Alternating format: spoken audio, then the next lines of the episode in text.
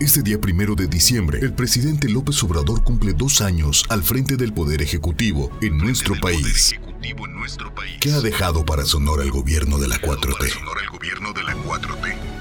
Una evaluación desde diferentes ópticas con especialistas en la materia es el tema de la semana. Un reportaje en cinco entregas. Sigue el desarrollo del tema de la semana en Toño Informa con Soledad Durazo de 5.30 a 6.30 de la mañana por todas nuestras plataformas. De acuerdo, de acuerdo a datos que presentó ayer en este espacio el doctor Luis Estrada, director general de SPIN, el presidente López Obrador se ha referido 425 veces a Sonora a lo largo de 506 conferencias mañaneras. Una cuarta parte de esas menciones hacia eh, temas que tienen que ver con eh, nuestra entidad ha sido para hablar de los pueblos yaquis. Esta semana lo volvió a hacer para prolongar la expectativa que ha venido alimentando, pero que no se ha cumplido. Esto en lo referente a la toma eh, que tienen integrantes de la tribu de ya cinco tramos carreteros. ¿Qué han representado estos dos años de la 4T para Sonora y concretamente para los yaquis? Ana Jusaino nos hace la siguiente entrega.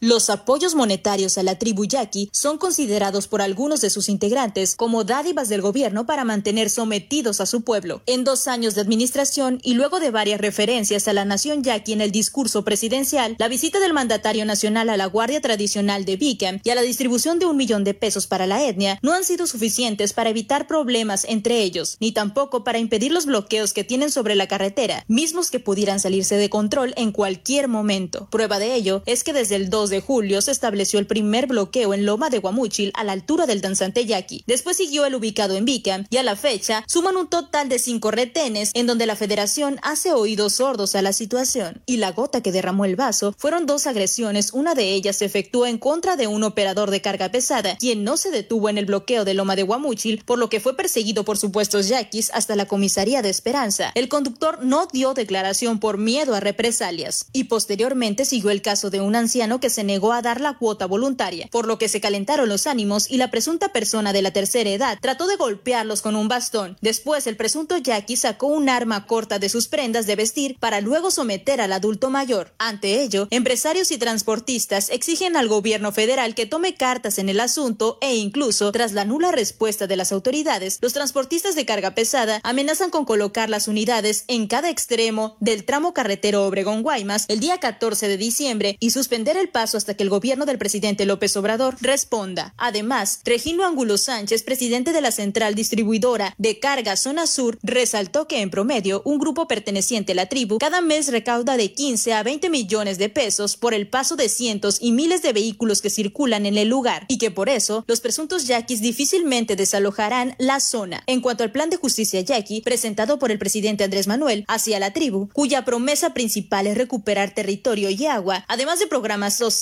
los líderes de Loma de Guamuchil, Cocorit y Ram señalan que en el tema de construcción de viviendas llevan al menos un 40% de avance. Sin embargo, actualmente se encuentran tratando el tema de territorio y posteriormente seguirán con el resto de los acuerdos. Por el contrario, Guadalupe Flores Maldonado, miembro de la tropa Yoemia de Loma de Bacum, dijo estar en desacuerdo de que el gobierno les dé efectivo a sus hermanos yaquis debido a que el dinero corrompe a la gente. Prueba de ello señaló que en septiembre el INPI dio un millón de pesos y se creó un desorden al interior de la etnia. Eh, el dinero siempre corrompe a la gente, siempre le echa pena.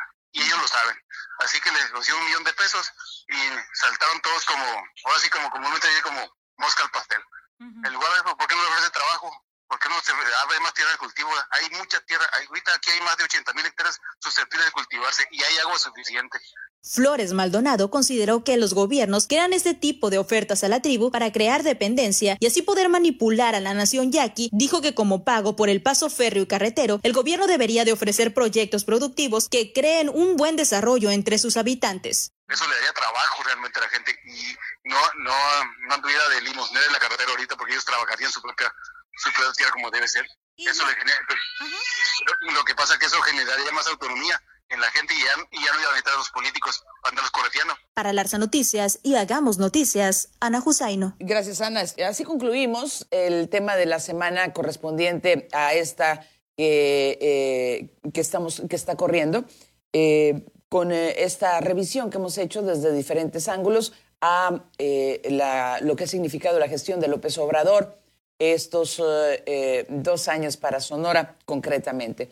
Y la, la mayor parte de estos materiales están ya en el podcast que tenemos eh, donde pues reunimos algunas de las entrevistas que hemos hecho a lo largo de esta semana y por supuesto el trabajo de reporteros y corresponsales que tiene que ver en el caso de esta semana con la evaluación que se hace a la gestión del presidente López Obrador, en, concretamente en Sonora, en estos dos años. Y ya nada más para cerrar con el tema de las casetas, la toma de casetas cuesta a la SCT 6.132 millones de pesos en 18 meses. Esto significa un 200% más que, con, eh, eh, que en el anterior sexenio. Es, un, eh, es una nota que estoy tomando del portal La Silla Rota. Son las 5 con 51 minutos. Vamos a la siguiente información con... Eh, también información de Ana Jusaino, la gestión de López Obrador es reprobada por el semáforo elaborado por empresarios de Cajeme. Para evaluar el desempeño del presidente de México Andrés Manuel López Obrador, Julio César Pablo Ruiz empleó un método de semáforo de colores cuya evaluación se hizo hasta el mes de agosto. El líder industrial señaló que el color verde significa bien, amarillo que algo han hecho y rojo sin resultado o retroceso. Dijo que los ejes rectores del gobierno federal son bienestar, desarrollo económico, paz y justicia. Aquí hay que tener cuidado con algo no lo quisimos poner en calificación porque es complicado, porque los planes nacionales de desarrollo son por seis años. Entonces, evidentemente, que el avance es por seis años no puede ser finito, así decir, un 3, un 5, un 10 de calificación. Por eso lo quisimos hacer con semáforo, para ir viendo poco a poco el año que entra cómo avanzó cada uno de los semáforos. En ese entendido, explicó que existen 47 objetivos generales, en el bienestar 77, en el desarrollo económico 67, dando un total de 191 objetivos. De esas 191 iniciativas, detalló que en semáforo verde se tiene un puntaje de 32, que es el 16.75%, es decir, dieron resultados. En semáforo amarillo obtuvieron 40 puntos con un porcentaje de 20.94, mientras que en color rojo, el cual significa avance deficiente, se tiene un puntaje de 119 es decir, del 62.30% de atraso. Eh, evidentemente que los planes prioritarios del presidente son los que llevan la batuta. Por ejemplo, el Plan Nacional de Desarrollo implica meterle, en este punto implica meterle dinero a Pemex y lo está haciendo, más eso no quiere decir que le esté resultando, pero eso ya no se evalúa aquí. Para Larsa Noticias y Hagamos Noticias, Ana Jusaino. Gracias, Ana. En Toño Informa, la noticia es Soledad Durazo. Le comenté hace un rato que eh, tenemos en la entrevista al delegado de la SST en Sonora, Eduardo Pacheco. Le pongo en contexto. Este jueves, el portal de periodismo de investigación MX publicó un reportaje que, que muestra cómo el gobierno federal eh, contrató a 18 empresas consideradas fantasma, a las que les dio 280 millones de pesos en distintos contratos. Eh, eh, hay que recordar, hay que recordar que eh, una empresa fantasma, o es el término que se le da a, mm, que, a quien utiliza para figurar, pero solo en el papel. ¿sí? Es, es, una empresa que en realidad no existe más allá del papel. no tiene infraestructura, no tiene personal, no tiene oficinas. solo en apariencia existe, pues. El trabajo realizado por la periodista Sandra Romandía y Santiago Alamilla explica que estas empresas fueron determinadas con operaciones simuladas por el SAT. Pero aún así, al menos 20 instancias federales las contrataron. Es decir, las famosas empresas fantasma o fachada, que tanto fueron criticadas por el presidente al ser utilizadas en sexenios anteriores para desviar recursos, hoy siguen presentes en el destino de los recursos o los recursos del, erario siguen destinándose a este tipo de empresas. Una de las dependencias que entregó estos millonarios contratos fue la SCT, Delegación Sonora. Precisamente eh, entregó a la compañía Construcciones, Instrumentación y Servicios SADCB, que aparece desde el 2016 en el listado de empresas fantasmas del SAT. Eh, más de 92 millones de pesos en dos contratos. En la línea telefónica le agradezco mucho a Eduardo Pacheco, el delegado de la SCT en Sonora, para que nos explique cómo ocurrió esto en dos contratos. Uno, en la modernización de la carretera Janos Aguaprieta y otro para estudio y proyecto de drenaje del tramo Basiroa, Tapizuela, es eh, comunidades de Álamo, Sonora. Delegado, buenos días, gracias por tomar la llamada. Muy buenos días, Soledad, a usted y a todo su auditorio. A sus órdenes. Muchas gracias. ¿Tenía conocimiento de estos contratos firmados en 2019 eh, por, por la delegación que usted encabeza? Mire, en 2019 salió un reportaje sobre esa situación. Eh, la empresa mencionada concursó en abril de 2019 una la obra que usted ha mencionado, Janos Agua Prieta. El 22 de abril, la empresa nos presentó a nosotros el documento 32D, que es la opinión positiva del SAT sobre el cumplimiento de obligaciones fiscales. Perfectamente en orden. El 23 de abril se firmó, se firmó el contrato y la empresa comenzó a trabajar sin ningún problema. Aquí, ah, eh, eh, los, los, documentos que, que, tenemos, los documentos que han sido publicados, eh, demuestran que el SAT, la, e, ese, ese, ese que estamos viendo en pantalla, Aaron, es, es la firma del contrato, pero hay, hay otros que tenemos eh, que eh, demuestran ahí la, eh, de, la decisión del SAT de determinar en forma definitiva que no podía seguir operando esta empresa. A ver, permítame. Como le explica, el 22 de abril nosotros recibimos el documento del SAT en donde estaba al día en sus cumplimientos de obligaciones fiscales. La empresa comienza a trabajar en bien, timbra sus facturas, le dan la fianza, le dan todo. Cuando sucede esto, que en 2019, en, en, octubre más o menos, salió esto a la luz, inmediatamente nosotros pedimos una actualización del SAT. Y ¿Cuándo? Nos otorgaron. Eh, el 31 de octubre de 2019. Nos volvió a otorgar el SAT el, el documento 32D que estaba en perfectas, eh, perfecto cumplimiento de sus obligaciones fiscales. Nosotros le, le, voy a poner en contexto. Los contratistas participan en las licitaciones que son públicas y abiertas. Obviamente, antes de dar un fallo, nosotros les solicitamos que estén al, en tiempo y forma con el SAT. Y el SAT no los otorga. ¿sí? Y tenemos los documentos probatorios, pues sí, todo el 2019 la empresa pudo facturar sin ningún problema. Y el 2020 también facturó sin ningún problema, tendrás por el falta factura. Nosotros no nos metemos más allá de eso.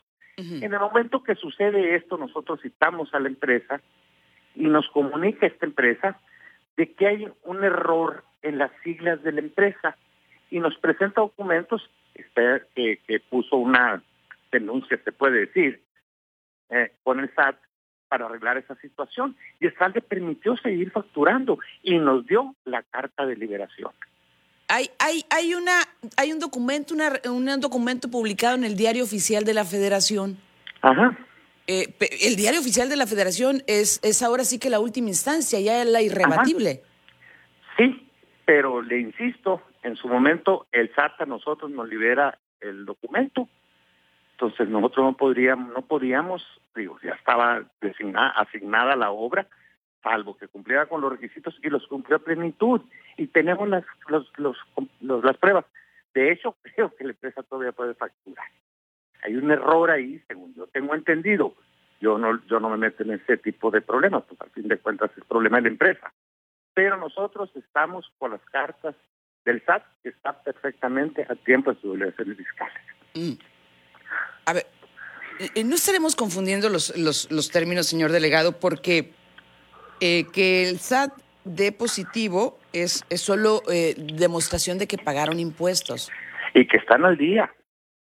Y que están al día. O sea, esta empresa ya había facturado, me imagino yo, ¿no? Entonces, en abril del 2019, el SAT nos dice que está al día en sus, en sus obligaciones fiscales.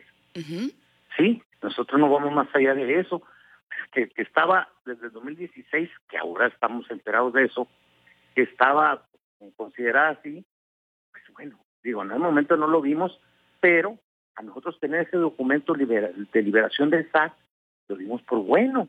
Y le insisto, Soledad, ¿eh? la empresa facturó en tiempo y forma con facturas timbradas por el SAT. Ahora, eh, señor Pacheco, estoy hablando con el, con el delegado de la SST, con eh, Eduardo Pacheco, sobre esta mención que se hace en el, en el reportaje al que ya hice referencia al inicio de esta conversación, de que la Secretaría de Comunicaciones y Transportes, Delegación Sonora, habría contratado empresas fantasma. Eh, dígame una cosa, ¿tienen ustedes procesos rigurosos para, para, para eh, revisar que las empresas que están contratando, asegurarse que las empresas que están contratando realmente existen, conocen a la gente, conocen sus oficinas. este, eh, finalmente en el mundo de, de los ingenieros y, de, las, de las constructoras, pues todos se conocen. Este, eh, en, en, el caso, este, eh, señor Pacheco, ¿le consta que, es una empresa que, existe? Oficinas establecidas, claro que sí. Eh, me consta que tenían oficinas establecidas, las personas de ellos estuvieron acudiendo con nosotros durante el proceso de la obra y la obra se llevó a cabo. O sea, pero le insisto, Soledad, nosotros dependemos de nuestra normatividad, si no los marca, ¿no? Se hace la licitación, se, se, califican las empresas, se califican las empresas por maquinaria, por contratos, por todo, antes de dar el fallo. Sí, y, se supone que los fallos se otorgan a la empresa que presenta la mejor propuesta, porque eh, eh, en una de las licitaciones al menos cinco proveedores tenían propuestas más económicas, aún así adjudicaron el contrato. A ver, le explico también. Eh, no es ah, no es por sistema que sea la más económica, sino la que cumpla con los requisitos. al, al concursar las empresas, Soledad, ellas presentan una oferta técnica, donde van experiencia, donde va maquinaria, donde va todo, y se califica por puntos. Cuando ya están calificadas por puntos, las que cumplen con eso deben sus propuestas. Y le explico más allá. Si, una, si un contrato, hablemos para números cerrados de 10 millones de pesos, una oferta económica es de 7 millones de pesos, nosotros la desechamos porque nosotros tenemos un presupuesto base el cual nos dice que con eso no va a cumplir. Que se da mucho, se da mucho estas situaciones y lo hemos vivido al fin de cuentas, pues digo, se ha cumplido, pero uh, de, de, mala manera, por decirlo de, una de decirlo de una manera, ¿no? Entonces, no es la más económica, es la que cumpla un conjunto de requisitos de cumplimiento. Pues ha habido muchas inconformidades que han sometido o, que, han interpuesto a algunas empresas que precisamente quedaron en el camino. Eh, estoy hablando en términos generales porque la, obra se otorga a alguien eh, o alguna otra empresa que presenta un presupuesto más caro. Las empresas tienen su derecho de inconformarse ante un fallo, de inconformarse y nosotros tendremos que dar las explicaciones y las razones eh, pertinentes. Hasta ahorita, en dos años que yo tengo al frente de la dirección, que ahora ya no es delegación, es dirección general, no hemos tenido ni una sola inconformidad, Soledad.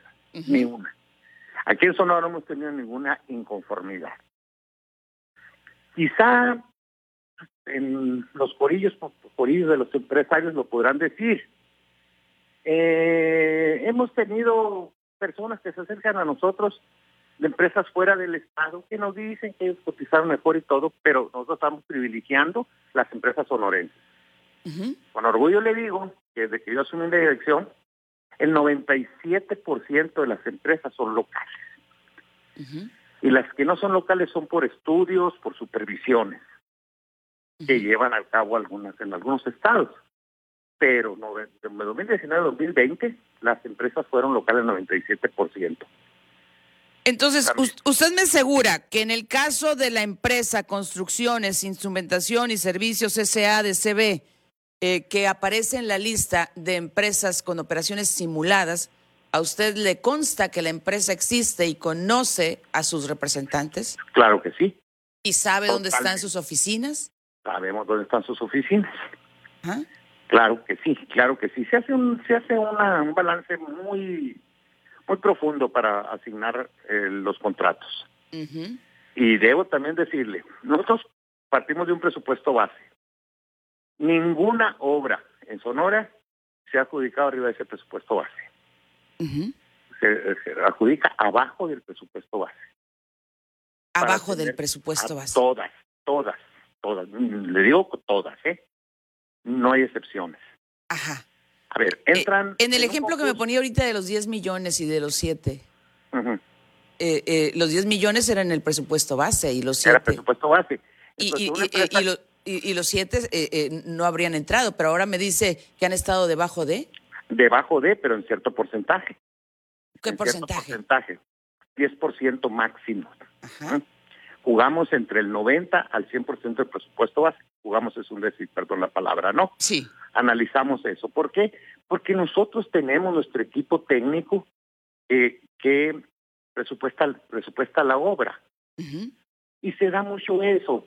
Desgraciadamente, la falta de trabajo obliga a mucha gente a presentar un presupuesto demasiado bajo, con tal de sostener sus gastos, gastos fijos o lo que usted guste y mande, y después vienen problemas de cumplimiento. A ver, eh, eh, dígame una cosa, en, en, el, en el contrato del que tenemos eh, copia y que lo estamos mostrando, lo, mostramos en unos momentos más aquí en la Arsavisión, firma el contrato la subdirección de obras de la SCT Sonora a cargo de Ricardo Alarcón. El Departamento de Contratos de la SCT Sonora, Residencia General de Carreteras Federales, pero el órgano de eh, interno de control no firmó porque no asistió. Tenemos ahí el, el, el, documento, Aaron. Eh, mm, mire, ahí sí. ¿Qué explicación me da? No se la puedo dar, sinceramente. ¿Por qué? A nosotros, a nosotros cuando nosotros hacemos las licitaciones, está el órgano interno de control con nosotros. ¿Y por qué aquí no está? Pues déjeme verlo, sinceramente. ¿Para qué le voy a mentir? Sí, pero la normatividad la cumplimos totalmente nosotros. Y no tuvimos ningún problema con el órgano interno de control sobre ese contrato. Todas nuestras obras son auditadas, todas. Para el cumplimiento, tanto económico como técnico, como todo, todo lo necesario. Y no tenemos ninguna observación del órgano interno de control. Bien. Yo le puedo hacer llegar los documentos sin ningún problema. Por favor. De los de, de las de las de las formas del SAT donde nos dicen que no tienen problemas esa empresa. Que esa es la obligación de nosotros por normatividad. Ellos tienen que presentar. De hecho, le comento una cosa. A propósito de cuando se ven los posibles ganadores del concurso, ¿sí? Nosotros decidimos, tras un estudio, quién va a ser el adjudicado. Y se puede dar el caso, se nos dio una sola vez, en que la, la, la constructora que estamos proponiendo no cumplía con el con la forma por la forma esta, por la forma 32D. Tuvimos que irnos al siguiente, no se la pudimos adjudicar. A la hora de la firma de contrato ellos presentan eso, tiene vigencia. Tiene vigencia aunque tenga vigencia de tres meses. Bueno, para evitar ese tipo de problemas, pedimos ahora que cuando concursen o cuando están las calificaciones y está todo, nos presenten eso para no proponer un fallo equivocado. Pero yo con gusto le hago llegar eso. Sí, por favor, este, eh, me están urgiendo ya para hacer la pausa porque son las seis con diecisiete. Mm, eh, eh, vamos a, darle seguimiento al, al, tema. En unos momentos más me voy a comunicar con una de las autoras del reportaje. Este, y dígame nada más una cosa ya en otro tema. ¿Para cuándo se va a terminar la cuatro carriles? Mire, el tramo que tenemos de, de, de San Nogales va a ser el próximo año. Esa obra se rescindió por incumplimiento, ¿no? Por incumplimiento. Y está el proceso, pues, jurídico de, de, la rescisión. Estamos a punto de cumplir los términos legales para licitarla. Creo que estaremos licitándola a principios de año y es una obra que nos llevaremos de tres a cuatro meses. Entonces, ¿para abrirlo para mayo? Ahora sí se, ahora sí. Ahora sí para abril o para mayo, un año después de que dijo el presidente. Sí, sí, sí. Pues lo que pasa es que era complicada esa obra. Complicada no técnicamente, complicada económicamente por lo que habíamos heredado. Sí, bien. Y, y ya para terminar, sí. la obra en Bicam, que nos faltan ahí siete kilómetros de losa de concreto, se está en negociaciones con los, con los, con los, con el comercio de ahí, que es el que nos ha impedido terminarla porque solicitan un pago porque van a dejar de trabajar y lo está negociando limpio, lo está negociando bueno el Estado y en cuanto se arregle ese, visitaremos y terminaremos esos siete kilómetros. Pero siete kilómetros tienen asfalto, no, no tienen problema de tránsito. Bien. Muchas gracias, le aprecio mucho que me haya tomado la llamada y seguimos en contacto. Espero esos documentos. Estoy a sus órdenes. Gracias, es el delegado de la SST en Sonora. Vamos a la pausa breve, regreso para eh, la comunicación con Sandra Romandía, autora de este reportaje. Soledad Durazo en Toño Informa.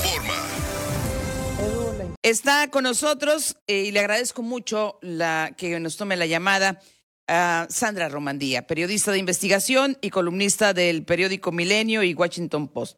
Ella, junto con Santiago Alamilla, realizó esta investigación eh, sobre la cual cuestionamos al delegado de la SST.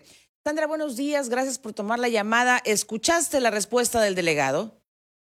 Hola, muy buenos días, Soledad. Pues sí, la escuché efectivamente y bueno, quedan muchísimas dudas en la argumentación que dice el funcionario, ¿no? Primero, eh, ¿por qué remitirse a papeles que le presenta una empresa que quiere justificar que no es fantasma en vez de como autoridad buscar en los archivos o digamos los registros oficiales que es el máximo que es el diario oficial de la Federación y el SAT, ¿no?